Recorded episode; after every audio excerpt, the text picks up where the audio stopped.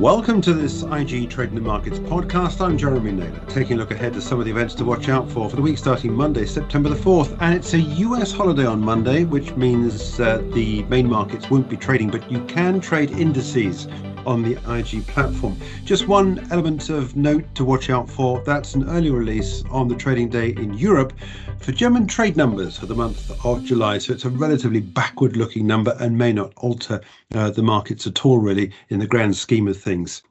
Let's wind the clock further on down the pipe down to Tuesday, September the 5th. We start off with the Reserve Bank of Australia interest rate decision. Expectations are the RBA will leave interest rates on hold this time could it be an opportunity to continue to sell the Australian dollar? Meanwhile, we'll be looking at sterling later on in the day with the British Retail Consortium retail sales monitor for the month of August, which was a particularly wet month, which might go some way to explain what is expected to be a relatively soft number from retail sales from the BRC. Also, overnight, we get the Chinese Caixin Services PMI data for the month of August. It'll be interesting to see if that's above 50, which means expansion. If not, it means the economy in the service sector is contracting again. Now, the Caixin is the privately uh, published number. The NBS is the uh, main number, which comes out uh, later on. Earnings out on Tuesday include Ashtead here in the UK, the business services company for first half earnings, and DS Smith also on a first quarter number. Wednesday, September the 6th, we get the Bank of Canada interest rate decision. Same sort of price action we're expecting around the Canadian dollar potentially if we see the BOC leave interest rates on hold, which some economists suggest that is the likely outcome of that meeting. Then we get the Fed Beige Book uh, later on in the day on the economy.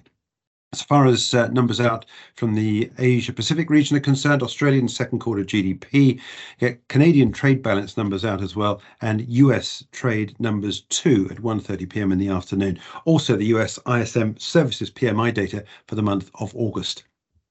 Earnings out on Wednesday include Darktrace, full year numbers, Restaurant Group, WH Smith, Halfords, Barratt Developments, Dechra Pharmaceuticals, all here in the UK.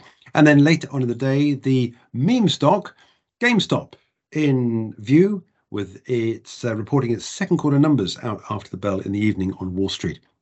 Thursday, September the 7th, economic data out overnight, including trade numbers from Australia and also trade data as well in China.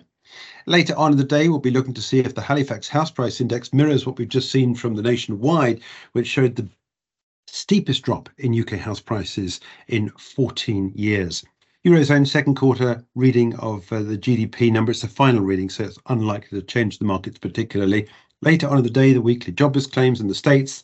Uh, Vistry comes out with numbers for the first half at the seven o'clock um, release of uh, corporate data out in the UK, along with Direct Line Insurance and Beazley also on first half numbers.